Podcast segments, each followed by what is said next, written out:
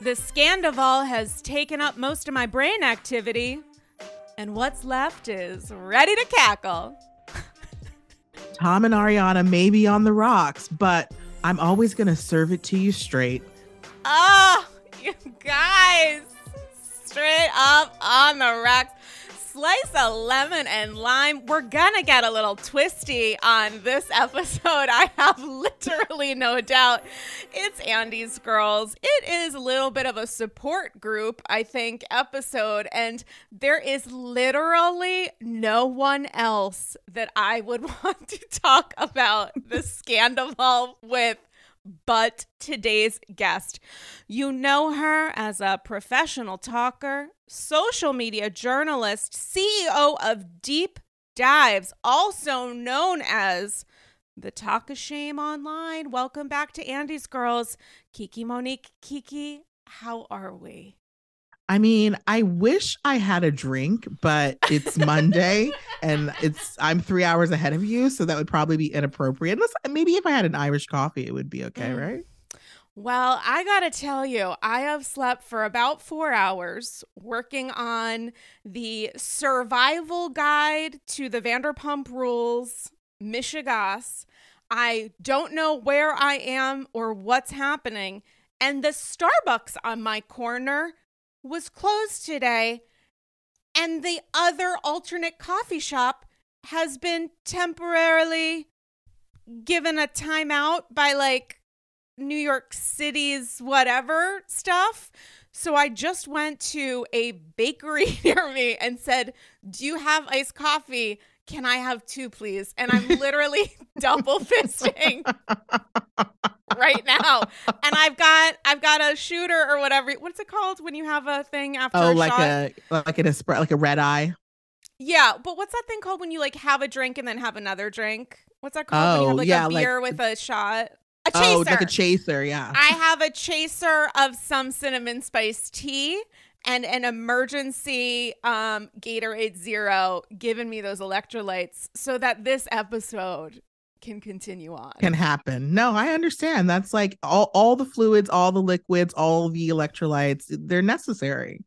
They are necessary, as is absolutely this conversation, which guys was obviously scheduled well prior to what the fuck is going on. So, first and foremost, you have been boots on the ground, both on the episode of Vanderpump Rules that I watched last night, as well as on social. I have to just ask you, as a supreme content creator and obviously Bravo holic, how are you feeling right now?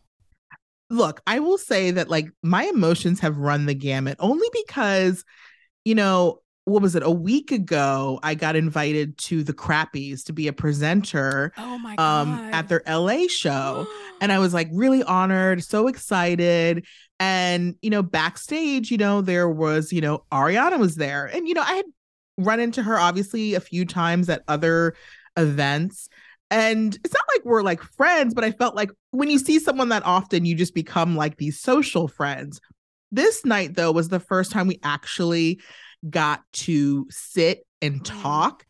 And I will just say that, like, it's just so ironic because one, she was really just like talking about how you know all these things she wanted to do about helping Schwartz and Sandy's. We were talking about that, and later in the night when we were out, we were out at this loud ass club dancing, and I'm over here telling her about like my ex-boy i mentioned my ex-boyfriend in my stories when i was relating to all of this yes. i was telling her about the story about my ex and how you know like even though it was like such a waste of my life it like you know it it, it, it i'm so glad what happened and how it, it pivoted me and changed my life it, it's just interesting because i was having all these conversations just to like relate to her and now it's like oh my god like if this had happened, it would just have meant such a different thing. So it's weird because then I felt like when this news broke, part of me felt guilty because I felt like we had established a friendship,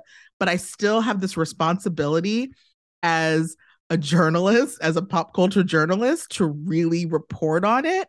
And I'm like, this is, it sucks because when you really like someone, just like ripping that scab over and over and talking about it has to be the worst. But truly, truly deep down, as messed up as this is, this is going to be the best thing that has happened for her.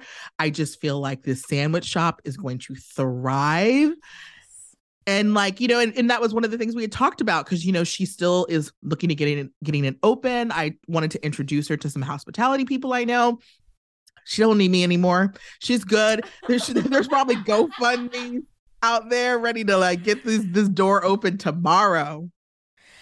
I mean i i was very behind in VPR this season, so that was part of the reason why I was up so late because but prior to recording the deep dive of what the fuck we know and what the fuck might happen, I obviously wanted to catch up on episodes. And watching that scene of her and Katie just like looking at an example space and they don't know what's going to happen with funding and she knows not to put her money in but like who else is you know is going to be involved? And um you know friend of the pod Dylan Hafer was like man if only there were gift cards available right now we would be selling them the fuck out. I wonder what conversations obviously not ones that she's necessarily thinking about, understandably so, but what conversations might take place in the weeks to come to really say, listen, enough on focusing on Tom. I'm going to work that through. But what are areas and projects that people are asking about because they really, really want to financially support the next chapter in her life? Yeah. And this is when it's so great that she has Katie as a business partner because, you know, if she was doing this on her own, you know, eh, this is like not what she wants to be thinking about. But Katie can really take the reins at this point and say, like, look, I know that you're going to be in this headspace, but like, I know you want to like keep this moving. Like, and people can give Katie ideas like this is what I think you should be doing and Katie can behind the scenes be making that happen and when Ariana's ready to like jump back in she's going to jump back in and you know um i'm excited you know like it's a sandwich shop you know i love a sandwich so. I mean who doesn't? I mean I um lord knows tom sandoval's filled with baloney so maybe they can name a fucking sandwich in his goddamn honor or maybe not. Yeah. Maybe he's had enough attention for this millennium yeah. but in the meantime we're going to give him a little bit of that today. Um you are of course an extremely popular content creator. Um, lord knows i go to your social essentially around the clock because not only do you share information but also your perspective. And you mentioned the difficulties at times when you have a personal relationship or connection to a bravo leb for example and have to report uh, on a obviously highly sensitive part of their life how were you processing all of this as a Bravo holic first? Like, how did you receive the news? Honestly, like internally, spiritually, and how are you feeling about it today? A couple days later, the world has seemingly changed in that time. You know, I remember I got the news from my best friend Georgia. And it's so funny because Georgia, I'm fast, but my friend Georgia is actually faster than me. And she like sends this text. She's like, Ariana and Tom. And I'm like, what are you talking about? So I immediately like open it up. And as a Bravo holic, of course, I now I am like, this is all I can talk about. I know for the next 24 hours, like it's on. Like you, this is what we live for. I know it sounds, but like we live for these moments because, like, wait, what is happening? This can't be real. Like, no, this can't be real. This has to be some sort of rumor but it it quickly becomes not an ex- a, a rumor when Ariana has deleted her, you know, IG and Twitter yeah. and all of a sudden like all of these things are like okay it's not adding up this is like for real for real and then because I've made these relationships just through time because I love Vanderpump Rules and I've just been like part of it it's like people start texting you people start dming you and they're giving you information. You're like no this cannot this is not no no this can't be real. But um obviously as like a bravo holic i'm just like consumed because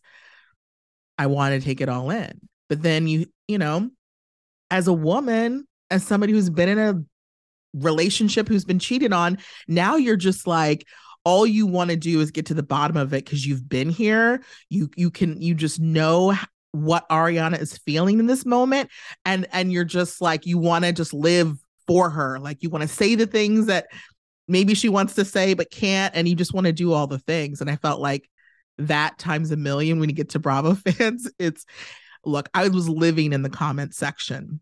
I'm not going to be one of the people that's like wishing crazy things. I think that some people take it extreme and far, far, but I'm not going to say I'm not enjoying being in the comment section reading. It does show you. I talked about this on the survival guide episode, but like Bravo fans are so fucking smart and they're also literally hilarious. And some of these tweets and memes and social that's coming out of this, I'm like, am I high right now? Because it's just a wild thing to process this as seemingly a communal event. There are lately few I've gotten several messages of like this has brought our country together. Like there are so few instances of everyone receiving a genuine shock at the same time and seemingly expressing overwhelmingly a similar perspective, there is something so obviously communal about that, which adds to this kind of electricity that many of us are feeling. I love when we all come together because, yeah, it's such a rarity. And I especially love it when it's something that's not housewives related because housewives dominates bravo and i just i've always been a vanderpump rules fan like always and forever. And so it was just so nice because people who hadn't watched vanderpump rules which i didn't understand are now like oh my god where do i start? And i'm so jealous of those people who get to start seasons one through four. I mean one through four you get to see it for the first time with virgin eyes. Jealous. With virgin eyes that Jax is absolutely trying to fuck. I mean, wow. that's that's that's great American history right there. Those I mean, early days. The most amazing. Like I had already done a rewatch I think two like two times in the last year for seasons 1 and 2 just cuz why not? And so I had started with season 3 yesterday just because I was like, "Ah, oh, I just want to get into it. And damn, season three, episode one out the gate already had so many just, I, I was literally mind blown. There was like one part where Ariana had said something where it was like, you know, like maybe certain people need to like go through phones and, you know, you know, find out things about their boyfriend like Kristen. And I was like, oh God, you know, like when you hear those things, you're like, oh, you just never think. You just never think in that moment you're going to end up being that person too. But damn. In rewatching those early seasons and watching season three again, as you now are, do you have a totally different understanding of who Sandoval was? Like, how has this changed, confirmed, or neutralized your opinion of him? I mean, I actually want to go back and and rewatch. I haven't rewatched the season 10 episodes yet. So it's like mm. I want to go back from episode 1. I do want to like cuz I'm like when was when was the first day of filming? I don't know if I know that, but I want to try to figure that out. I do know the Daily Mail party was in July because I went. So I'm like, okay, I can kind of get a sense of like if this is the timeline and, and, and it's happening in a sequential order. Got it. You know, 7 months you know, seven months is like what the word is, is how long this has been going on. Now, I don't remember though, because when is Coachella? When was I want to say in April, maybe, but and that's the, the thing knows? because like I was like, when the Coachella, like, remember the Coachella rumors were about Schwartz and Raquel, right. or everyone just said Tom and Raquel, but like, was it was it the wrong Tom? Yeah. Like, like did someone get it right, but like got it, you know, it got lost in telephone? I would love for some of those people to come forward. You would think that wherever those rumors started from, if that person saw Sandoval and said, Tom, when these episodes started airing, did any antennas go up or did they just think that this is going to change at a certain point? Like if you were a witness to a Tom and Raquel potentially hooking up, making out, whatever it is, and then word gets out that it's Schwartz and it was actually Sandoval I want to hear from those people who are like, "LOL, um, we meant the other Tom." Now well, you, you were at hear us." BravoCon. I didn't get to make it to BravoCon. I mean, Andy Cohen said himself today that he believes that this was going on during BravoCon. That was in October. So, like, did you? I mean, when you're thinking back, because now I had get like I had gone to the premiere party in February was February 7th and now I'm going through even just old old phone calls and I mean old uh, photos and videos just to see if I saw anything. I do remember Sandoval was kind of a dick because at the very end of the night when I was leaving ran into Ariana, we were doing a show together with Ryan Bailey. And so I saw her. I said, "Can we do a little video for the fans so they'll buy tickets for the, you know?" And she's like, "Of course."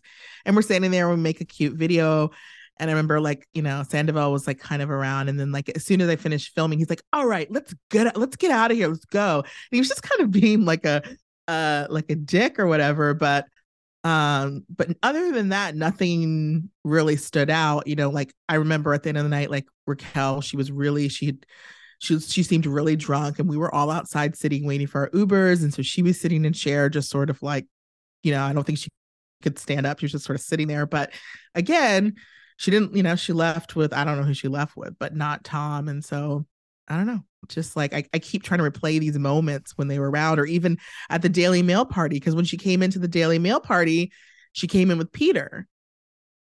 And, but like, there was absolutely no chemistry. You could tell like she was no, and then even we saw in the the episode, you know, that was when she was like, nothing's gonna happen. Yeah, I mean, I don't remember anything that gave me pause at all a little concerning honestly anyone related to VPR at BravoCon but um in watching episodes 2 3 and 4 which I hadn't seen until last night I was analyzing them as I said on social cuz I was you know posting my reactions um I was looking at it like the fucking Zapruder film. Like I was absolutely like I see this and this and this and this. And Andy himself said, Bravo on Radio Andy today. He's like, Bravo needs to replay those Watch What Happens lives because there were so many moments that in the moment felt off. Like, the conversation that Raquel was having with Scheana during a commercial break after they both said, you know, Sandoval is the one who's like most attractive or whatever, instead of you know, saying Schwartz, which both I think Andy and uh, Scheana expected Raquel to answer with. And Andy himself on Radio Andy was like, something went up in me where I, th- I think that in that moment during that break, Scheana started to understand or question what was going on because he said she seemed genuinely confused about Raquel's answer and behavior. And then the Schwartz and Sandy Watch What Happens is like a fucking masterclass in absolute visible discomfort, which people noticed when the episode aired. But now I think the understanding mm-hmm. of why there was so much discomfort has become somewhat clear. Mm-hmm. And I just think that it just feels like they wanted to get caught at this point in a way because it's like the way that they're behaving and like sort of the rumors we're hearing about how they're going to try to spin this it just seems like they're like ready to say screw it we want to be together and we don't care what anyone has to say and we're going to let you and we're going to give our reasons for why. And i think that's why everyone is just so like the reunion ready to just hear what they have to say because a oh my god this is gonna be like the first time they're all in a room together. Like i'm just sick about it. I'm sick about it.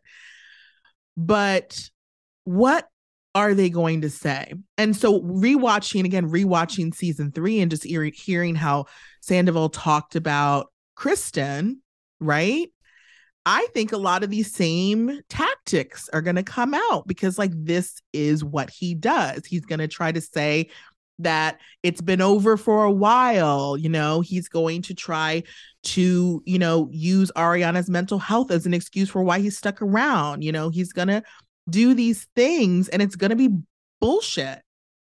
And if he really thinks he's going to get away with it, he does. He has never met a Bravo fan. Like, clearly, you've been so up in your own ass, you don't even get it, dude. Like we're not gonna we're not buying this shit. Yeah, and with cameras being up, page six put out a piece today that said that the filmed conversation that took place between Sandoval and Ariana that happened in the last couple days left her feeling gaslit. According to sources Ariana spoke with, she said that he was, as you said, as you predicted, saying that he was going to tell her, but he was concerned about her mental health. And I'm just thinking, babe, if you're concerned about your partner of nine years' mental health, maybe don't fuck her friend. Wouldn't yeah. that make her feel better at the mm-hmm. end of mm-hmm. the day? Or we have we're pretending that you've thought of Ariana's feelings. Why don't you just admit you obviously have not? It's like the additional toxicity of it's not my fault you didn't know. I was just trying to protect you in all of the ways I so obviously didn't. Yeah. It's just classic narcissism 101. Sandoval needs so much attention and it's just oh it's it's we never saw it in the in the ways that we can see it now though we should have. He gave us a lot of signs. He was just again able to sort of like hide behind the fact that he was with Ariana. Like we saw him as this good guy this good boyfriend and you know like there was no reason to sort of question these red flags that maybe we had about him. I mean, I still in my head i knew he was going to have a season 10 villain season because when just in the couple few episodes you know the way the things that him and uh, schwartz were saying i was like both the toms are going to have a really bad villain season. I didn't know it was going to be this level of villain but um yeah. Could a person argue that this is not necessarily um uh inconsistent for what has happened on Vanderpump Rules prior. There have been other moments of shocking cheating allegations that have come true, betrayal, um, friends turning on each other, other examples of girl on girl crime. Does this just kind of like fit the universe of VPR for you, or does it really put stand the universe on its head? No, this is classic VPR.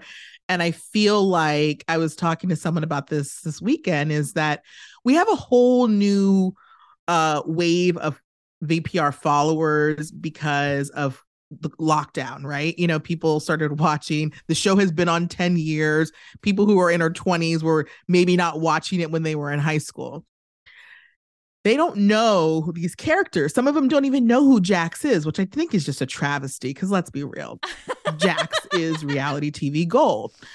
Um, but this is what VPR was built on, which is so funny. Look, I've been one of the first to say I would love to see Kristen come back this season. And I know people are like, but she did. I, I don't care. I want to see Kristen come back this season. I don't need Stassi. She has a whole other thing happening. Kristen would be great. But it, it is not lost on me that Kristen's given Ariana's all this love when Kristen was Raquel. Kristen slept with her best friend's man on the couch in her in in the house with her boyfriend there sleeping. Like we can't let's not rewrite history. Let's like come on. Like this is what it was built on. I think that Candiace's song Drive Back is not just a pop sensation, it's also possibly a prophecy. Because if we're not watching the sequel to Drive right now, I just don't know what we're doing. Well, yeah, what are we watching? Exactly. Exactly. This is like everything about it, it just feels so meta. Like it's just like, is are we doing this? Yes, we're doing it, and I love it. So you would like for Kristen to come back. What are your thoughts on Jax? Um, I don't really see. I mean, I know people actually sort of were talking about him. I just don't see. He doesn't have any friends, so I don't see how that works its way in. Like, I don't. You know, to come in just to, to shit on Sandoval, I don't know if I like if that's not necessary. There's plenty of that happening. Um, I guess if Kristen came back, it makes sense because him and Kristen are still friends. So maybe they there needs to be that element there. I actually wanted Kristen back last season, and that was only because I knew season 10 we were coming in with a single Lala, a single Katie, and I thought a single Kristen would be fun. She didn't stay because Kristen doesn't stay single. She's she found a boyfriend really quickly, but um, yeah, that girl stays having a boyfriend. But I just thought it would be fun to see the, you know, the girlies. And so, you know, season 10, I think it could still work, but um yeah, Jax, I don't know. I just don't know how that how that would fit. How is this going to work for Sandoval and Raquel in the future? Do you think they will stay together? What do you think? We've heard so many rumors and allegations and leaks, certainly many of them from their camps, trying to alleviate a lot of the uh, strong, strong critiques being leveled their way. What do you anticipate is going to be their move during the reunion right now, potentially next season? I mean, if I was on their team, it's like you have two paths. One, you got to just commit to the love. You got to get knocked up. You got to get married. You got to do oh all the God. things. The literal last thing we re- we need right now is a Sandoval baby. The I'm literal just, last thing that we need. I'm just saying that it's, is the path. It's possible. It's possible. Where you have to lean into. It's like we got to just like commit to this relationship wholeheartedly and hope that people understand that we did it because it was true love, and then they will come around. That's one path. The other, which is what the, you know, what we're hearing out there is Raquel's going to play dumb. I mean, I think even Lala went on her stories to say, like, you know, if you try to play this whole play dumb, I want to cut of it because I gave you that dumb persona and you wanted to not claim it because you said you went to college. So playing the dumb role is is another path. But that's not gonna she needs to go back and study season three. She needs to and, and see how Kristen got her friends. Honestly, Kristen got her friends back because she just like didn't have friends for a while. Mm. And then eventually they all sort of moved on. And, and you know, Kristen is Kristen, but it wasn't like they did not like her. Katie and Stassi still hated her for a very long time. Shout out to Astepro for sponsoring this episode and providing me with free samples. Astepro is a first of its kind nasal allergy spray. It's the fastest 24 hour over the counter allergy spray. It starts working in 30 minutes, while other allergy sprays take hours. Astepro is the first and only 24 hour steroid free allergy spray. It delivers full prescription strength indoor and outdoor allergy relief from nasal congestion, runny and itchy nose, and sneezing. Living in New York City is not easy. Just ask Sonja trying to sell that house. There are so many mornings where I wake up and think, oh my gosh, I'm having the worst cold of my life. And I realize it's actually from allergies when my nasal allergies flare up, and that happens when the season changes and the temps get a little warmer than they normally are, I use Astepro and I'm amazed at how fast I'm back in the game. And that game is looking for Dorinda on the Upper East Side. Astepro always has my back and nose. Get fast acting nasal allergy symptom relief with Astepro. Go to asteproallergy.com for a discount so you can Astepro and go today. A S T E P R O allergy.com. Astepro and go. Use as directed for relief of nasal congestion, runny nose, sneezing, and itchy nose due to allergies. Paris is always a good idea. And when I schlep on over to Europe to my favorite city in the world, I bring with me a few important phrases that I have learned from housewives. C'est bon, c'est bon. Chic, c'est la vie. Je m'appelle the Countess. N'est-ce pas, Luann? and while those key phrases are important when speaking to any French bravoholic for other matters of life. That's where Rosetta Stone comes in. Rosetta Stone is the trusted expert for 30 years with millions of users and 25 languages offered, including, of course, French. It features fast language acquisition. It immerses you in so many ways. There's no English translations, so you really learn to speak, to listen, and to think in that language. It's an intuitive process. You pick up a language naturally, first with words, then phrases, then sentences. J'adore Chris Manzo. Et toi? There's a speech recognition filter, which gives you feedback on your pronunciation. It's convenient with desktop and app options, and it's an amazing value. Rosetta Stone's lifetime membership has all 25 languages for any and all trips and language needs in life. That's lifetime access to all 25 language courses Rosetta Stone offers for 50% off. A steal. Don't put off learning that language. There's no better time than right now to get started. For a very limited time, AGs can get Rosetta Stone's lifetime membership for 50% off. Visit rosettastone.com slash today. That's 50% off unlimited access to 25 language courses for the rest of your life. Redeem your 50% off at rosettastone.com slash today. Today.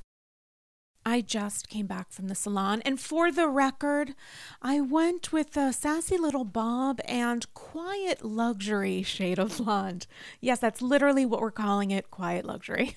Aside from trips to the salon, I don't actually blow out my hair. My hair is naturally wavy, and that's why I love Ouai. Ouai's new anti frizz cream is a lightweight cream that provides immediate frizz control that lasts for up to 72 hours.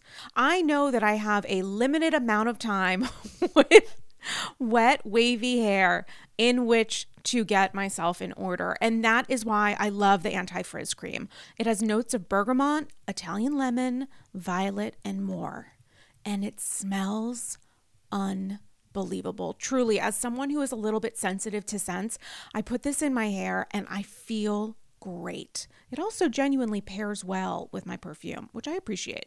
I don't blow out my hair because after years of color processing and attempting to make it straight, I know it looks better and stays healthier when I avoid blow drying, which is why I love the anti frizz cream. I've used products, especially with wavy hair, where it feels heavy and looks kind of wet. And that's why I love Ouai's anti frizz cream because it enhances the natural waves in my hair. I still look like me, just a little elevated. And P.S., I am way obsessed with Ouai's other bestsellers. Their leave in conditioner, detox shampoo, my personal favorite. Frizz free up your schedule with Ouai. Go to T H E ouai.com and enter promo code ANDY for 15% off any product. That's T H E O U A I.com with promo code ANDY. Do you think Raquel could sustain that kind of pressure and isolation? No, because I think part of her thing is like she she is she is trying to like be this the the number one guy in the group you know like she wants to be at the top and so she's a pageant girl. She is uh drop dead gorgeous pageant girl style like she clawed her way into the series and and she's leaving no man standing and yet, what I think has been most bothersome to me, aside from all of it, and there have been even more updates coming out today, it's just going to be constantly changing and shifting and adjusting. Uh, thank God for social media in that way, um, for our like rapid response teams to uh, get the word out of whatever the fuck is going on. But what has been so upsetting to me, aside from all of it, is the fact that Raquel and Tom both went out of their way in the last week to talk about how supportive Ariana has been, how great she is. minutes before Ariana found out what was going on, Tom was giving an interview to a friend of the pod, Evan Real, um, for page six at his concert, which I um, kicked off the special episode that just went up of of AG VPR talking about you know responding with essentially support about how theirs is like the healthiest relationship that's ever existed in VPR and because we support each other and we listen to each other and everything else. Do you think that at a certain point when you're engaged in a long-term affair that you just sort of believe this? Like how can Raquel go on a podcast literally in the past week talking about her appreciation for her friendship with Ariana? Does she believe that she's appreciating her friend because she's saying the words out loud when she's fucking that person's boyfriend. No, she's just using her pageant training to say exactly what she knows she needs to say in that moment. But like what she's really feeling, she's never going to show. And like the sad thing is is like she's probably they're they're getting off on it like because like it makes the relationship hotter, right? Like the sex isn't going to be good now. I just hope the two of them know the sex is going to suck now because it was only really really good because you were doing some devious dastardly shit. Okay, listen. We've heard Tom Sandoval's music. There's literally no way he knows what to do with his hands, let alone any other part of his body. It was never good. I literally was talking about this with a friend who was like, they don't know good. Like they, it's what it, it was, I'm sure, hot and whatever else for them. They got yeah. off not only on getting off, but on all of these winks that they made to each other. And people are asking, are they going to show regret or remorse? And I'm thinking, how could they if for months, allegedly, they're wearing fucking thunderbolts to signify their love for each other. If they're doing all of these winks on camera and seemingly laughing on and off, if they are going out of their way to show their um, humor about all of this over the course of several months, why would we think that they would give a single fuck about understanding that this was not great? It's not just that they were betraying Ariana, they were have they were having fun doing it. Yeah, and that's really gross. I no, but I legit want to know like I I want to know the story behind the lightning bolts. Like did they go buy these together? Did one of them buy them and give it to the other one? Like what did they say like you know when they had these things like I, I just i need to understand and like i also need to understand like did ariana notice that the two of them are wearing you know matching necklaces and did it did it give her any pause like i and that's why i'm like okay let's say raquel bought the the matching necklaces like what if she what if there was a third one that she gave to ariana we just don't know about like just to make it you know who knows who who knows i don't know I'm sure we would have seen it if it happened. So it probably doesn't exist. But I just need to understand these little stories of, yeah, when they were doing these things, when he's supposedly sneaking out of guest rooms because she's spending the night at their house and saying, I'm just going to get a cup of water. Like, huh? What? No. Like, I don't even like I've known married couples, obviously, and like we've gone on trips together and we stay. Let me tell you something. I wear the most grandma pajamas. Like you know, sexy pajamas do not enter the suitcase if you're staying with a couple anywhere.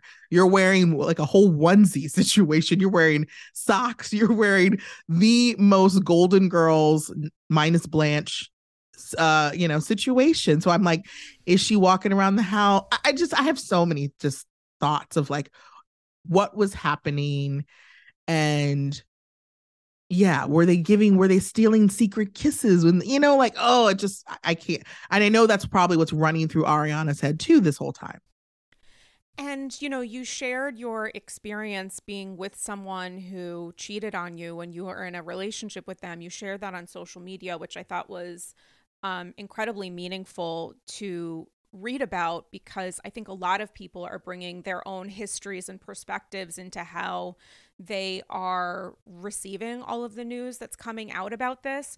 If you were Ariana, how would you be processing all of this without or including thinking about the entirety of a relationship being built on a f- foundation where like this person that you literally created a home with has wrecked it in this way like how do you process that and how do you stop yourself from spiraling over wondering like were there signs I don't think you can. And the worst part of it and this is the part that I also I'm spiraling about is we know that Ariana has trust issues from her previous relationship cuz she's talked about it on camera. You know, like I always think about, you know, when she was with the girls and she was like scared of like her vagina not being pretty because her ex, you know, used to tell her, it, you know, it was ugly and all of this stuff. And I just keep thinking like that's why like if Sandoval even tries to go there with the like the sex thing or you know all of these different things i'm like don't even do it because you're doing it because you know that this is her pain point and you're going to try to exploit it and fuck you if you try to fucking go there um but like her trust is going to be like oh so damaged even further because it's just compounded. It's just compounded now by this dude who did it to her and did it to her so publicly. Yeah, during a season in which infidelity, I mean, listen, infidelity is the thread that runs through VPR, but in watching how these people are reacting or processing even boundaries as a plot point this season, Raquel talking about how Sandoval taught her boundaries. My goodness, I I just wow, what a class that was. I mean, I feel like extra credit obviously took place in that. I, I like what is it? It's you are telling us you've passed this test and now we find out fuck man, like you couldn't have failed it more. Yeah. It's again, she's giving the the pageant girl answers. Which by the way, speaking of pageants, if you've gone to Raquel's page, which she surprisingly has still not turned off comments, which I just don't understand because it says a lot to her. Because that to me says, like, you really kind of don't care that you're getting this attention, that it's negative. But, anyways, there's like a highlight reel on there from I think like 39 weeks ago in her final competition that she can compete in because she's to get too old after this and Tom and Ariana are there, are all there to support her. And she's doing like she does like thing where she comes out on a surfboard in this ugly bathing suit, and she's like, you know, pretending to surf on the stage because I guess that's what happens, and that's how you get points in pageants. But all this to say is like that's how good of a friend Ariana was. Off camera, nobody's filming. She went to your pageant to watch you on a surfboard, fake surfboard for your final pageant. Nobody wants to do that on their Saturday or whenever the hell it happened. But she did it. That's how good of a friend she is. And you're either shortly after or during this time screwing her man. And that's where like the flaunting it comes in because what the fuck are you doing even extending an invitation? Is it because you want to make sure that people are thinking that you guys are just in a friend circle and, and that's all there is? Or is the guy that you're having an affair with um, intentional in wanting to be there. And this is part of the fun is to have this other person there who is seemingly unaware of what is taking place.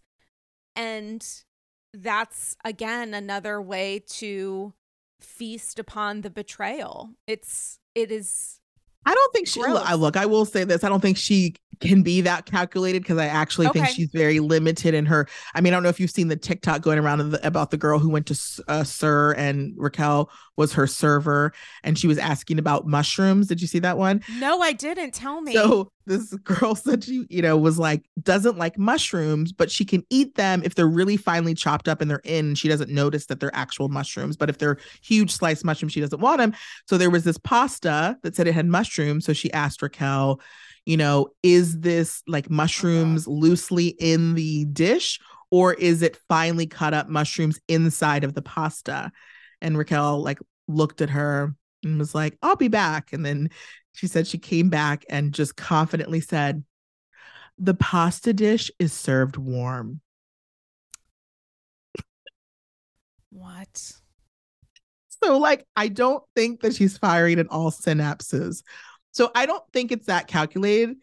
What I will say, because look, this is another thing. I am not holier than thou. I have never cheated on anyone that I've been with.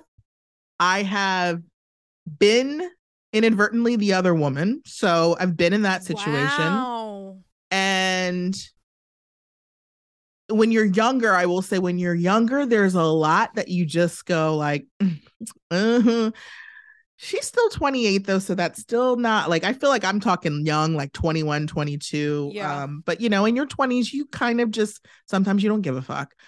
Um, and I've known people who have purposely been the other person. And what I will say is um when those people had to be around the significant other because those people were in their lives, it was more that they just had to keep the show going because it would have been really weird for them to not invite that person because they've always invited that person. Well, why would they have stopped invited that person? It was, you know, it wasn't to like sort of get off or anything. It was just like they had to keep the show going. Yeah, I mean, you think about any of those uh, pyramid scheme folks, or we're thinking a little Jen Shah of it all, and Girardi and all of that, and not to compare the situations, which are not comparable, but just to think the ways that fraud can be a part of a person's life, either in financial crimes or in crimes of the heart, there is certainly the masquerade moment, right? Of like this is a performance and maybe you're on autopilot. Um I think what Lala was attempting to say in those Instagram stories was like she's dumb like a fox and I think people are throwing out insults about Raquel's intelligence which are like neither here nor there although I'm sure there are many moments like the ones uh, that happened with that mushroom meal but um it's to me maybe this is unfair but like unrelated. When it comes to her emotional intelligence i have no understanding nor would i pretend to be able to get an understanding of her sense of emotional maturity. I think you can be I, I think you can be all different kinds of people with all different kinds of processing, communicating, and receiving information and relationships and not proceed to betray your friend. Because while Tom Sandoval is the person who was in the relationship with Ariana, I think a, a, the the point here that's particularly upsetting to people is that it's a double betrayal because Ariana and Raquel both talked about how they have become close friends. Mm-hmm. And there's like, keep your, you know, friends close and enemies closer. Well, what happens when it turns out that that friend was an enemy, maybe not always from the jump, but, you know, it turns out they actually truly were ideally the antithesis of what a person would define as a friend. And like while I have I have less feelings that that was Raquel's motive because I, I I truly do in the sick way think that she thought that her and Ariana were friends, which is just what makes it so weird. Going back to you know the rewatch, I am starting to feel that way about Sandoval. Mm. I am starting to feel that way about him and James and this like almost this long game that he had of like never liking James and this being this weird, weird get back in a way. Um, but I'm still exploring that.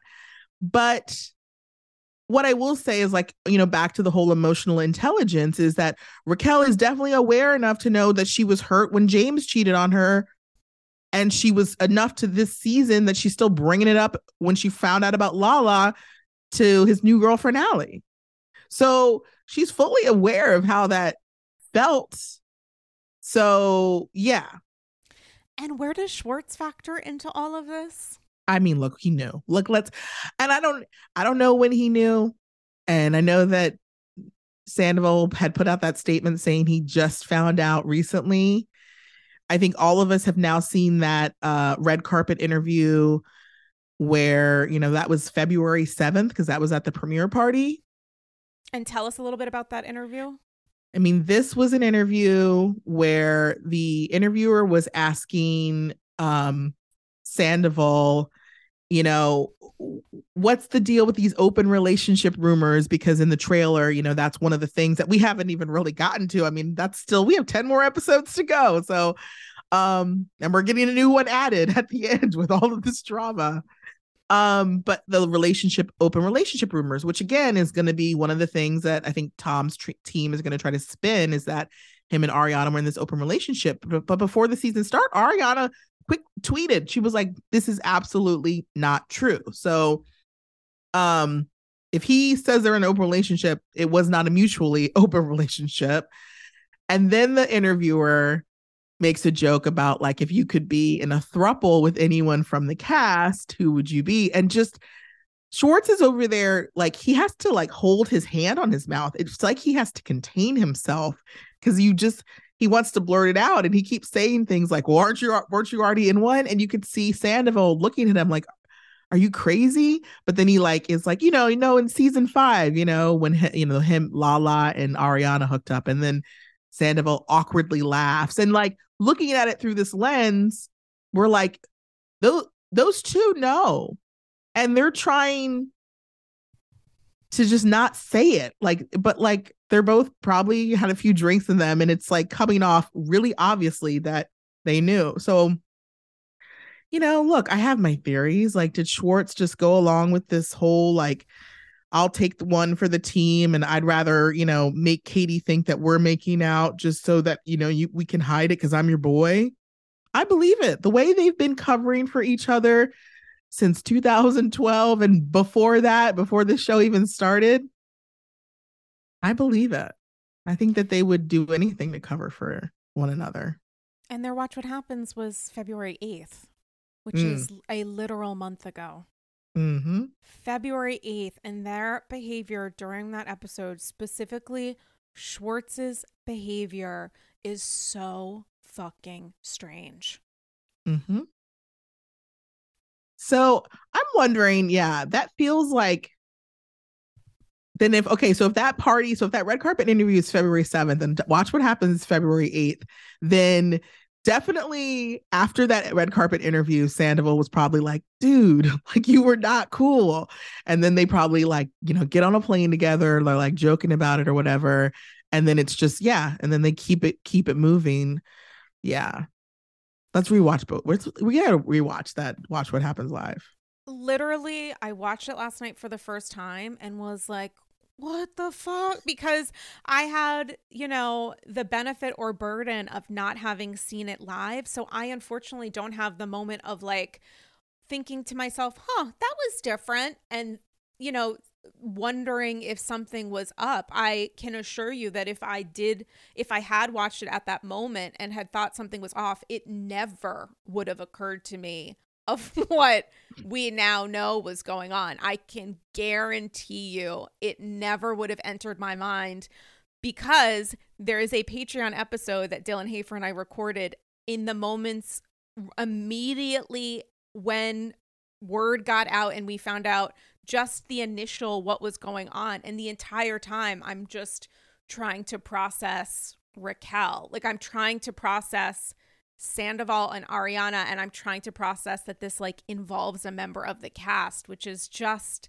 honestly, listen, you know, VPR examples being what they are, it's just so fucking shocking to me. It really is.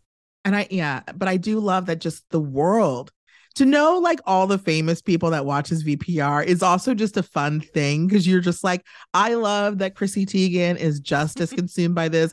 I love that Jerry O'Connell is just as consumed by this. Like, you know, Aidy Bryant, like everyone's tweeting out pictures of support for Ariana. Like, I love it we're all reacting like what happens when god forbid there's like a tragic celebrity whatever and everyone posts their special memories and photos. I was looking through my phone last night and pulling out photos of when i interacted with ariana when i interviewed her backstage at watch what happens like just like i'm like oh my god that happened and then because I, want to like celebrate her heart because i feel like they're for her, for her emotional experience, I'm sure she's processing this like the death of her relationship, like a form of enormous grief.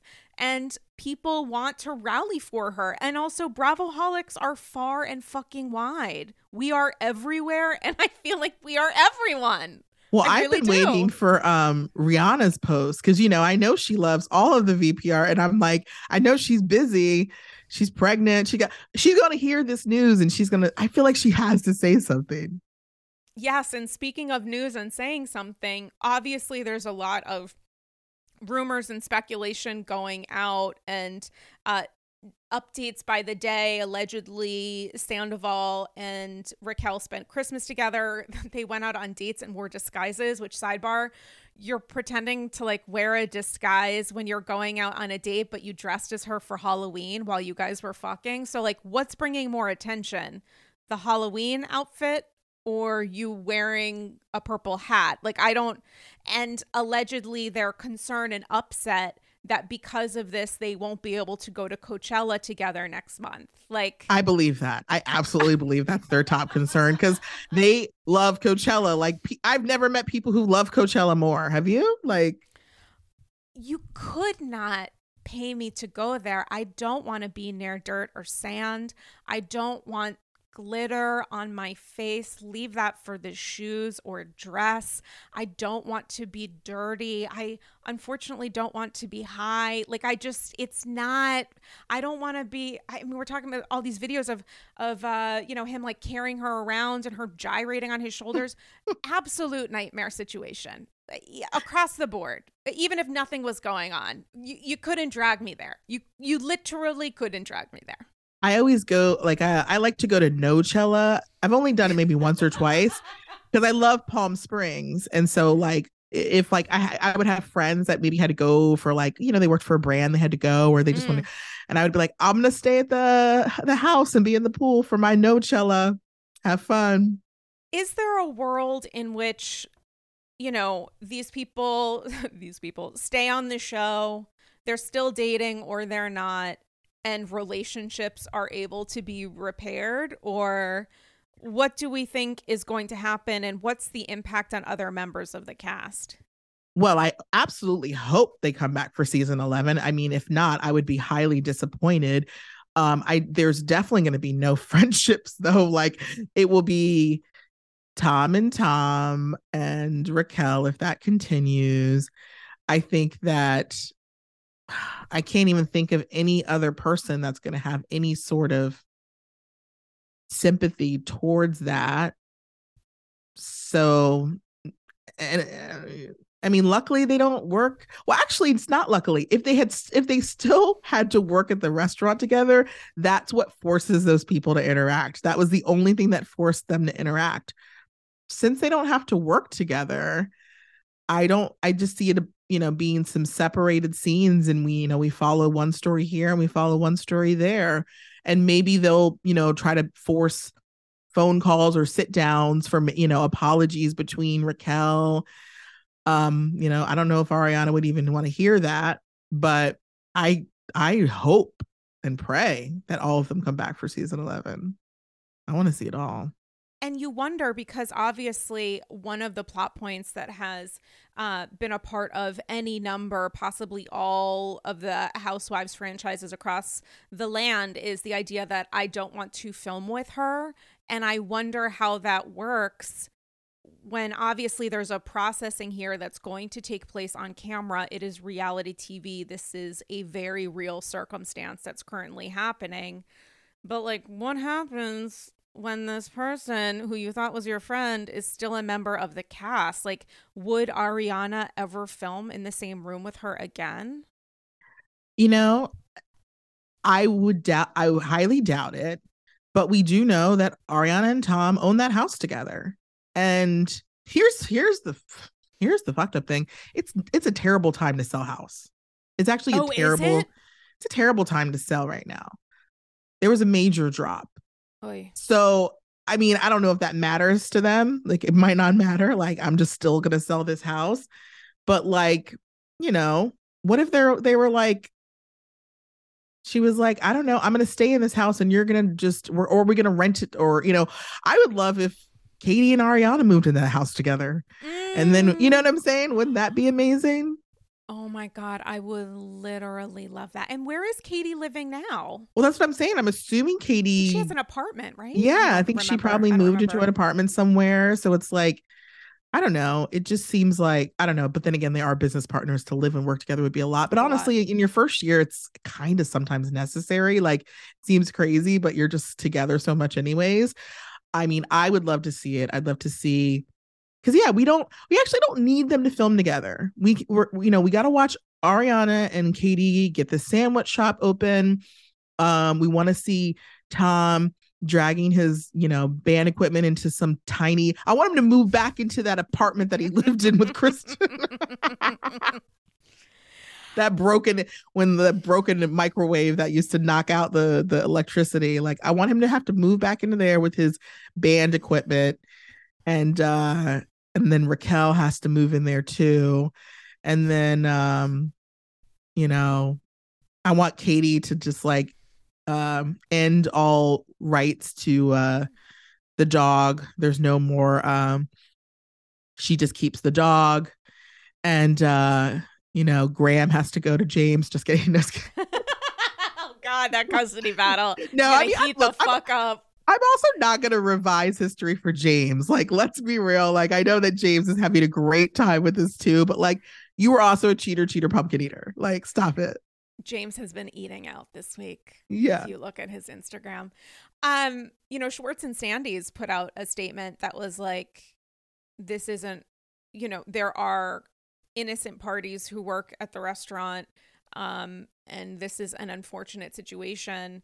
The Toms have made a significant amount of income and celebrity not only being united together literally tom tom schwartz and sandy's a big part of those businesses is like their likeness persona and in some ways reputation. Do you think schwartz and sandy's can withstand that? Like what what is a bravo what is a bravo fan supposed to consider when they're thinking about where they want to spend their money to feel like a part of the VPR universe. I've gone back and forth about this because it's like at first I was like, oh my God, like Schwartz and Sandy's is gonna go under. And then I was like, but is it like, I don't know, like, are people gonna I just feel like we look at car accidents and like people are gonna be like, even if they don't want to take a picture with him anymore and be all like, eh, they might still be like, but I'm nosy. I want to see if Raquel's there. I want to see if he's there. Like part of me feels like that that is still gonna exist um it just sucks because you know we saw that the other partner greg he was responding in the comment section of it. And as we learned on the last episode like he doesn't really have any skin in this game. Like he's not he hasn't put any of the money up. So it's kind of like annoying that he's sort of like you know this shouldn't affect the restaurant because really the only pockets it's affecting are tom and tom and the employees. And like i always feel bad. Like i want the employees to have a job um and you know someone make a made a comment that i pinned under one of my posts where it was like do you look up all your restaurants to see if the owners were cheating? And i was kind of like that's a good point because i don't right? Here's what i know about restaurant world because i've worked in hospitality is they're all sluts. Everyone in hospitality is a slut. Everyone's sleeping together. That's what that's why i love hospitality. It's a big party scene. I stayed in it for a long time because it's fun. But uh you know like so i know I've known owners who cheat. Like it's it happens all the time. And I still ate, ate at those restaurants. People were like, but this was built on their brand. So you can't, it's not like it was built off blood, sweat, and tears, and then this guy happened to cheat. It was built off this brand, and we associate that brand with this restaurant. So I get that too. I don't know. I don't know how it's gonna fare because restaurants are already it's hard to make money in restaurants, period. Yeah, so, just ask Sandoval's mom. His mom invested two hundred and fifty thousand dollars with his stepdad. Imagine what conversation is going to take place at the next investors call when you're trying to figure out because, like, ultimately, Bravo fans are not responsible for ensuring that Tom Sandoval continues to be a success and people have the right to decide to not financially support his bad behavior when his name is on the door. And I yeah. personally think that Greg has a lot of skin in this game. He's not necessarily covering the overhead every month as the two other guys are, but he's probably not only picking up the slack that these two relatively inexperienced people as bar owners aren't understanding and he's also the one day to day who's managing these teams. I'm guessing when the word got out and this whole thing exploded, the employees are not necessarily contacting one of the Toms, they're probably contacting Greg who's not only trying to troubleshoot what this means for getting the business off the ground, but the impact with the people day to day. And mm-hmm. also their names on the door. Like yeah. What are you supposed to do with that? Yeah. I, I don't know. I don't know. Like I I legit like don't know what's going to happen with that place because you can't just like rebrand it. I mean, you can't because the reason that it's opened is because of the Toms. And yeah. this is why morality, I got into this on the um, survival episode. It's why morality contracts is exist with a number of prominent individuals. Obviously, the Toms are not like thinking about contracts in that way, as we saw on the most recent episode, and we'll see or, or in the the scenes for the one coming up. But it's like this is a very real thing that has landed far more famous people in a lot of financial hurt.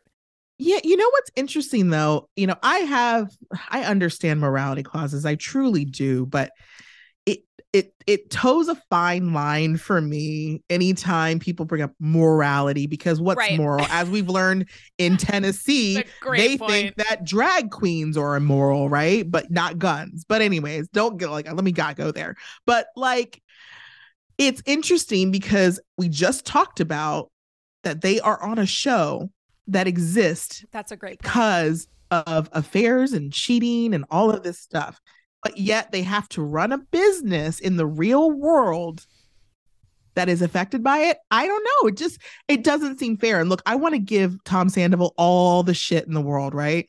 I do. There are certain places though I'm going to push back of like, "Hey guys, like this is like you don't have to go to his restaurant. But do we have to sink it to make a point?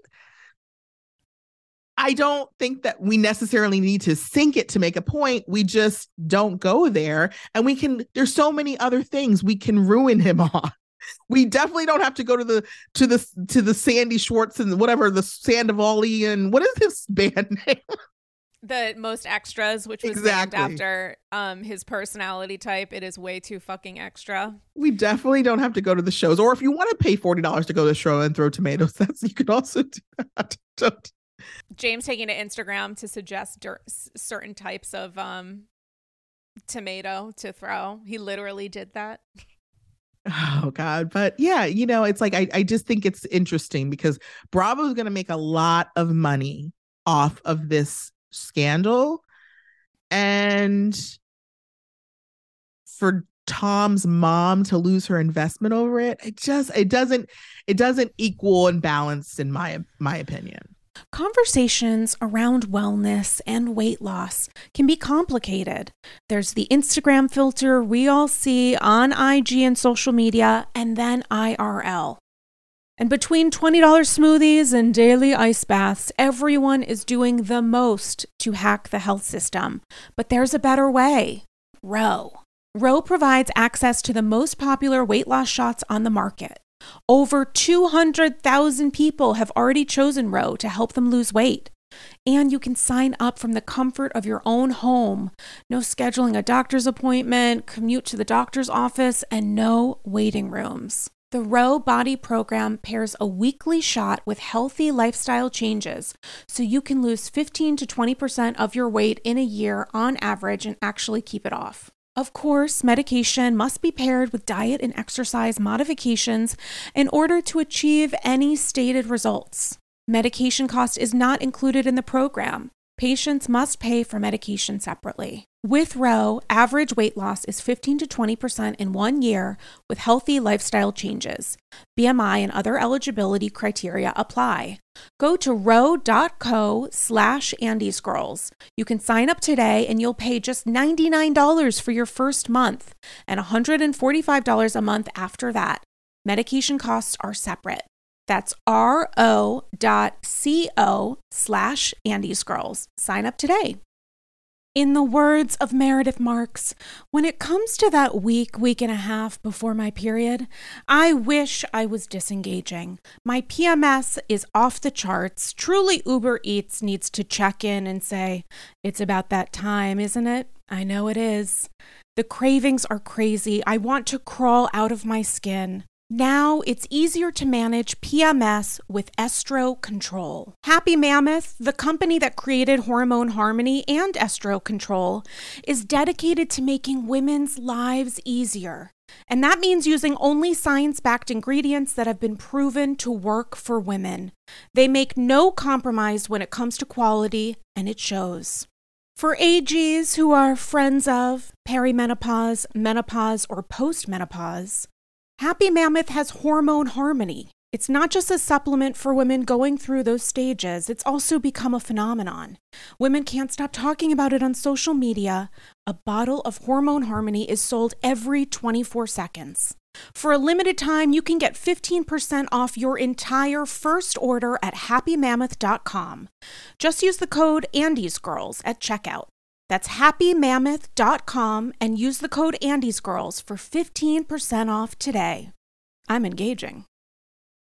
Yeah, I mean, I think, you know, the person who's ultimately responsible for that, it's it's, you know, when you think about uh Bravo raking in the cash from this, absolutely that's going to happen. That also is the benefit of investing in this very fucked up circle of friends. Like you can rake in a lot of success in storyline and chaos and everything else when these friends befriend in in the ways that they are. And i just think when it comes to you know schwartz and sandy's to me there's like a very big difference for people leaving zero star yelp reviews which will impact the brand which is why yelp has now suspended without actually visiting to fuck with the business versus just simply not supporting it. Because you know, Sandoval wasn't thinking about his employees or was but didn't care. We have no idea. Or was just thinking with his dick and like calculated mind, whatever was going on, we really don't know, nor will we maybe ever.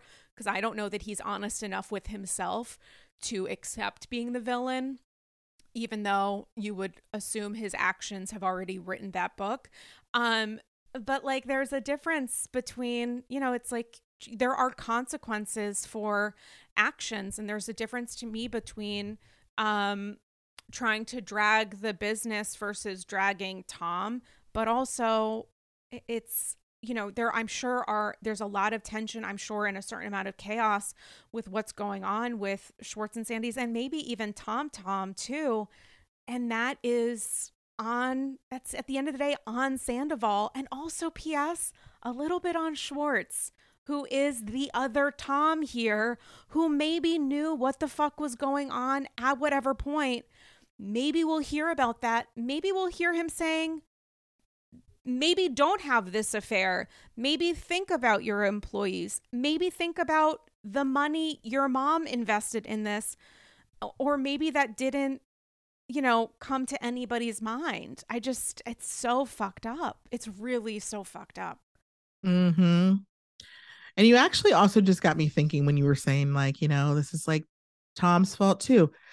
As we're watching the rest of this season, or even actually as I go back and rewatch, you know, the earlier episodes, like now I want to see because him and Katie obviously have a lot of back and forth about this whole Raquel thing. And I'm almost like, when I look at it as like, a, is he getting annoyed with Sandoval that he's having to put up with this bullshit because he did know. And it was, I don't know. I'm, I'm going to be looking at this from so many angles.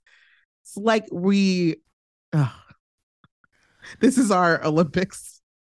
Also, if that it literally is our Olympics. If um if the timeline is correct and they started this affair during filming, and let's say Schwartz didn't know during that time, what does that mean for like the juggling of all of this? So like maybe the Schwartz and Raquel thing was real or maybe not, but it wasn't real for the reasons people are now suspecting and like the commingling of all of this is just so fucking strange. It's just so strange. Right, because if I remember correctly, the episode we're about to see tonight is isn't this Raquel make making out with Oliver Garcelle's son? I think being introduced to him at least. So it's like there's like that whole added element um of like what when did that happen? And again, like we're going to probably see the girls all coming to her rescue because she's going to be like, I didn't even know he was married. You know, he told me something else. And then, but now, and where we believed it before, now where we might be like, mm, but did you? Yeah. Or like, the pretending to care. Some of that we've felt a little off about when it came to like the obvious discomfort she had with attempting to flirt with Peter. And it's like, okay, were you not feeling that because you weren't feeling this? Or were you not feeling that because you weren't feeling this because you were feeling something for somebody else? It's yeah it's fucking everything up. I feel like I could talk to you about this for hours, and I think we technically have. Oh shit! Um, Lord knows there's a lot of updates that will continue to occur that you guys can check out on Kiki's social and some of my blather on mine as well. I do want to ask you because technically, uh, Potomac aired last night, yes. and some stuff happened. What's your reaction to? What we watched the Robin extra scene edition in this technically 90 minute ep. Um what was your reaction to um what was aired? You know it was so interesting watching that you know unseen footage of andy asking robin about you know juan and this other woman on the heels of all of this coming out about tom and ariana because it's like here you have a woman who is confronted with this has gone down and being like, uh uh-uh, uh, i am about to go scorched earth. And then here you have Robin, who is confronted yet again. this is not a first time, yet again, with, I would say, some of the most incriminating evidence of a man being deceitful and making excuses. And all I could think was, you know, one day when her and Juan break up again, because I'm mm-hmm. sorry, like this is where this is headed, you're just going to watch yourself saying these words because, again, this woman had receipt name receipts with Juan's credit card information, and you're telling me she came to Maryland for some reason. What do you mean, some reason? Let's say she was dating this Baltimore Ravens player, as Juan tells you well wouldn't she come to see him? And wouldn't he be responsible for her if she lost her credit card? Why would juan be responsible?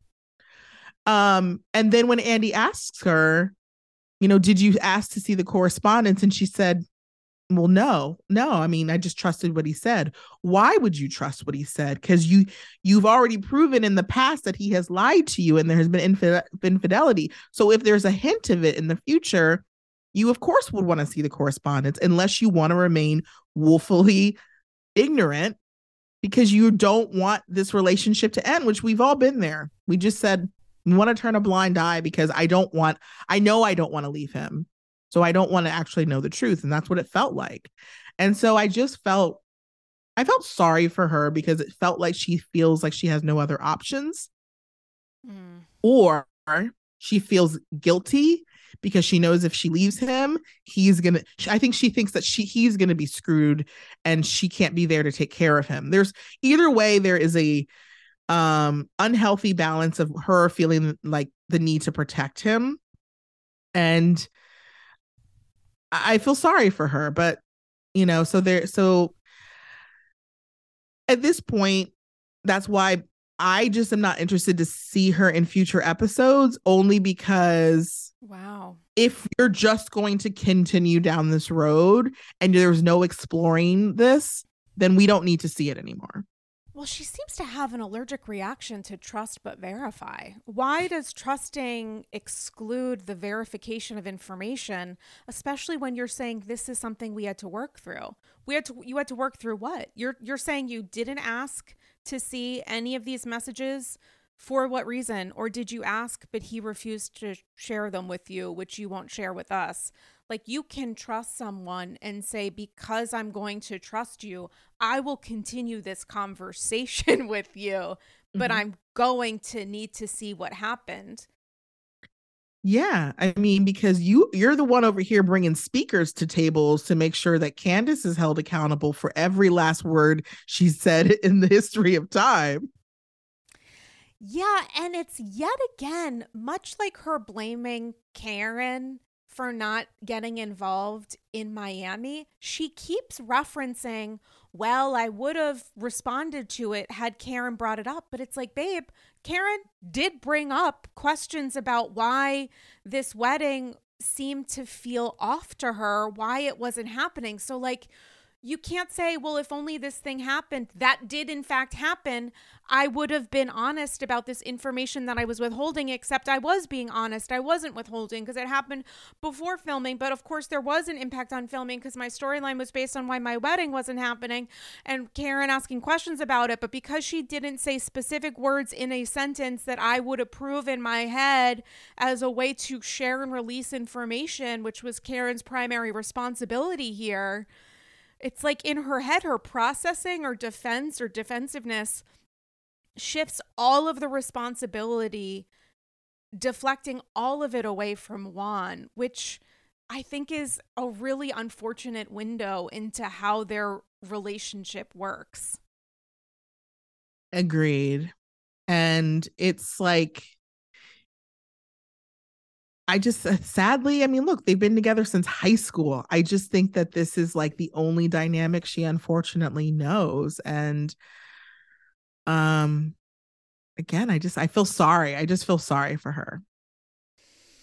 Yeah, I also feel like she doesn't believe what she's saying, and that's the most unfortunate part. If someone, listen, we're having a conversation, uh, as you said, about infidelity across the board, and people have worked through instances of infidelity before in their relationship. Certainly, I'm sure it changes the dynamic of a um, relationship potentially, but it's absolutely possible um, to make the decision together to work through this. It doesn't absolve your memory, but there is the possibility to continue or reset dynamics around a relationship that's entirely up to the two people involved. And it's like Robin's referencing counseling, and I'm just not understanding what she is in counseling for. She says premarital counseling, and we work through this, and I just continue to think like, what what is the this here it's there's a level of defensiveness in processing information which i think is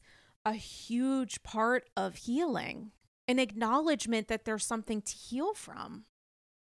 And I'll be honest, I don't believe that Juan is attending these counseling sessions because he won't even show up to a reunion. Like, I just don't think that he is I think that like yeah, I just I think that she's showing up to to counseling sessions and working through this with some counselor and taking it back to him and saying the counselor says this and you know da da da da da and he's like he doesn't care. Yeah, I don't know what support looks like in their relationship except to say that it it does not look like one in which support is a primary objective or actionable uh, item mm-hmm. on the list of what's going on with their dynamics. I do want to shift and just um, ask you about the Gizelle Candiace Chris of it all, since mm-hmm.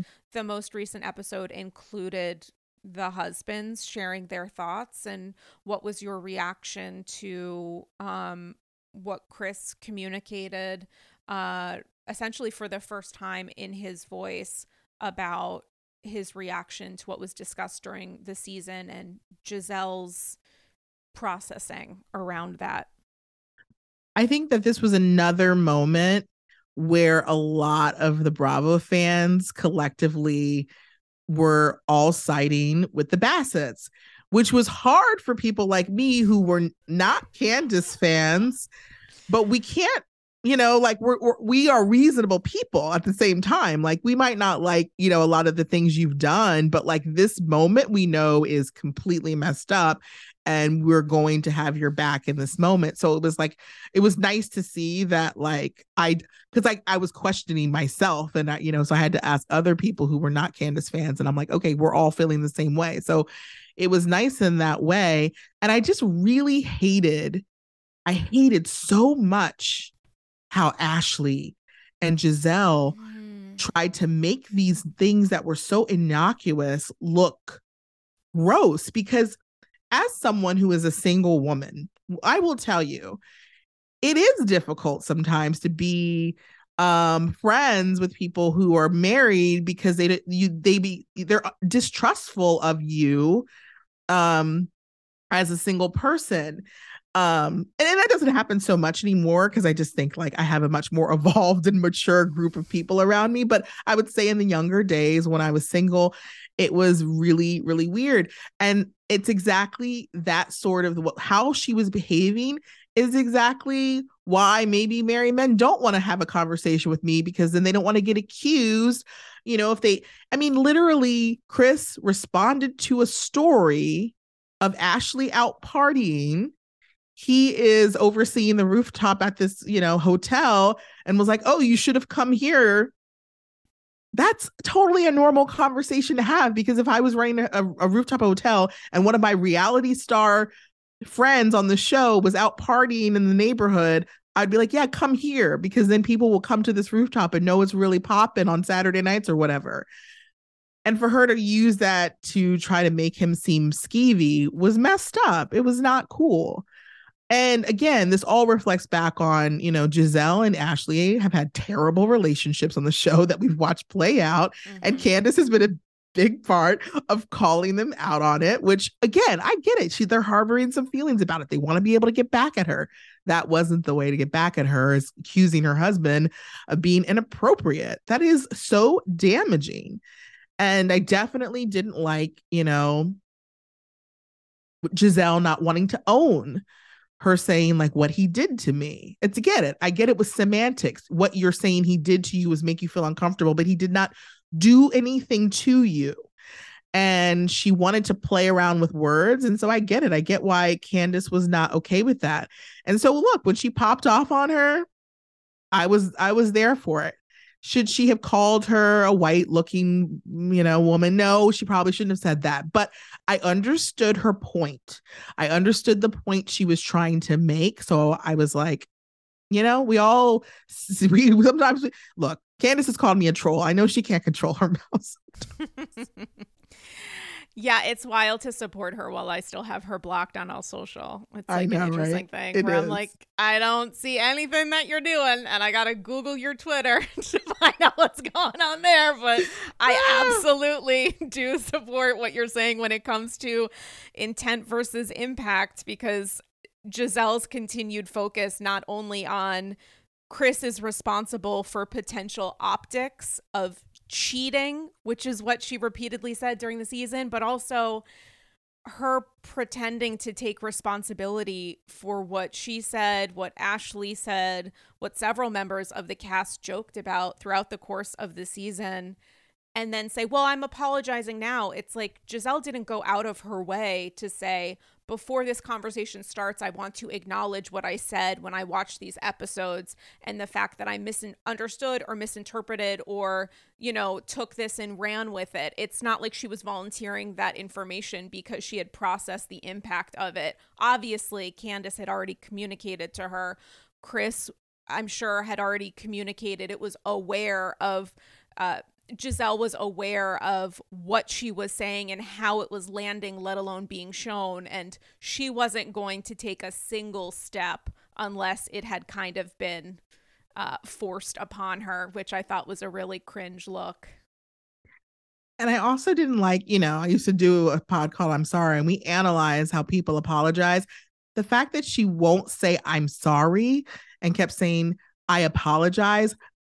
Anyone who says I apologize, it's never a sincere apology. If you can't say the words I am sorry for, you're not sincerely apologizing.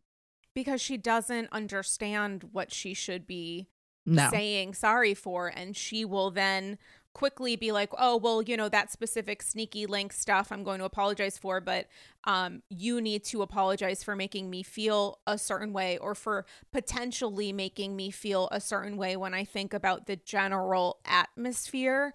And then I'm, uh, you know, in response to that, I'm really thankful that Chris brought up the sexualization around his genitalia. Uh-huh. Because I don't know that Gizelle was willing to process the ways that Chris has been sexualized. Like Gizelle is attempting to sexualize an idea that a person might think about an environment of speaking to someone, and she sexualized his body how many times, which has nothing to do with, to me, anything that Candiace has said because Gizelle made those choices to continue doing that, to literally draw his dick. So if we're going to talk about mm-hmm. the level of harm, intent versus impact, you've got both when it comes to what Gizelle has done and the lack of acknowledgement there is is tough. Yeah, because in that situation it wasn't just Chris, I'm sure, who felt uncomfortable every time he kept. The entire audience was. Um, I hated every time she kept talking about his dick. I was like, please stop. That is so uncalled for and inappropriate. Why are we? We're past that. What are your thoughts on Gizelle kind of moving forward? I look. I just the season left me feeling flat. It's like I've always loved Potomac, but it left me feeling flat. Karen had a flop of a reunion, and I love Karen, but like flop. Um, Candiace should have absolutely been seated next to Andy because she was the one that was giving. Um, look, Mia even gave, and I will say that like the delusion of Mia is like it's funny. Like it still has like a bit of like early Brandi Glanville years. I'm talking early mm. Brandi Glanville, like delusion and like in a way that's like she's not faking stuff. Like she may be faking her life a little bit, but like those things are really happening. Like her company is like in shambles and like all of those things. And so watching that play out because she just talks about it so much would actually be entertaining because she'd share it. Like what the truth of it will eventually come out, but she'll share whatever is like happening in her from her, her point of view. Mm. So I'd still watch that. Um I you know, I don't know where we go. Like, obviously, Candiace needs Wendy because they're kind of, you know, like Wendy really is like that's who her confidant is. I don't know where we go with her though, because I I guess I'm just trying to figure out like other than just following like her growing her businesses and she does have a strong marriage and so that's always nice to have like someone who has a stable relationship on the show. Um, I'm sure they could figure something out. Um, I just I don't know how. Maybe it's that Robyn has to become a friend of because she can't. I just don't know because her and Gizelle are just going to protect each other and lie for each other and not share storylines and make a whole pact going into the season about who they're going to go after and they're going to stick to that word. And I just need someone who's going to like shake it up. You know, unfortunately, mm. as much as I would love to see Katie Rost come back, I don't think that mentally that she would be able to handle that right now based on what I'm seeing her post. So I don't think that that would work. I don't know if there is like someone in Potomac. Eh, they probably have to introduce someone who will give Gizelle, who will shake it up. Someone who's known Gizelle from back in the day. Someone who knows Gizelle's secrets because for some reason even though i feel like karen knows some of the secrets she's not like it doesn't it's not like it was early that season one where she was willing to come out of it come at it the same way and i think it's almost because gizelle knows her secret so she doesn't want it pinging back to her. But I would love someone who just kind of like knew gizelle when she was married to the pastor, kind of like, and just in that Potomac and who would make Gizelle a little scared. And I think that might make it an interesting season. Kiki, I'm so obsessed with you. You know what a big fan I am of your content, your voice, your perspective. You're coming back ASAP because P.S. Real Housewives of New Jersey is happening, and we couldn't get anywhere near the Teresa and Melissa talk on this episode. And let's pretend that I strategize that so that I can have you back ASAP because Lord knows the world of Bravo is always changing. News is always coming out. It's this universe we almost can't yeah. escape from at this point. But I love being in the bubble with you and I love, love, love following your voice. So please come back on the People's People's couch a la Zoom AG Kiki immediately because I am dying to continue the conversation. Sounds like a plan. In the meantime, where can people follow you? What's going on? What do we got cooking? What's happening? You can always find my thoughts at the Talk of Shame on IG and TikTok. And YouTube. And I do have a YouTube. I have YouTube. That's going to have like more of my longer form interviews. Like I talk about my journey with a, you know, Ozempic or, you know, weight loss shots, you know, that very controversial topic. And so, yeah, more of my interviews will go up to YouTube. And I really appreciate what you have shared from your personal life on social because connecting those dots between headlines that we're seeing with your perspective and how that and additional information um, can add to um, a more even handed dynamic. Like the mission of AG is normalizing changing your mind based on new information. And this is where like the trust in specific creators, content creators, and sources come into play because consistency is everything. And I think the consistent way that you have shared aspects of your life and communicated information in your perspective to me is incredibly valuable. So I could not more highly encourage that people follow you on social. And if you want to see the shit talking I said while I was watching these fucking episodes of Vanderpump Rules, I've saved it as a highlight on my Instagram at Dame Galley. Send your satchels of gold, your thoughts and feels, questions and concerns. Named in honor for Holiness Kelly Killorn Ben Simone for a satchel spectacular that's going to be going up on Patreon this week. You can DM them to me on Instagram at Dame Galley or email me a thesis spectacular at Andy's Girls Show at gmail.com. And again, number one way to support this podcast, content creation, me attempting to have a third iced coffee and about five to 10 is by joining the Andy's Girls Patreon, where you get bonus episodes, and more, like the triage style emergency episode that Bravo by Betches creator Dylan Hafer and I recorded as news broke at patreon.com slash Andy's Girls. Listen, more news is going to develop. Follow Kiki and I for all of our thoughts and feels about everything Scandoval and more. And um, Kiki, thank you again for coming back. I adore you. Thanks. Love you. All right, guys. Hope you enjoyed this episode. I know I did, which is ultimately most important. And we will chat with you soon. Bye bye.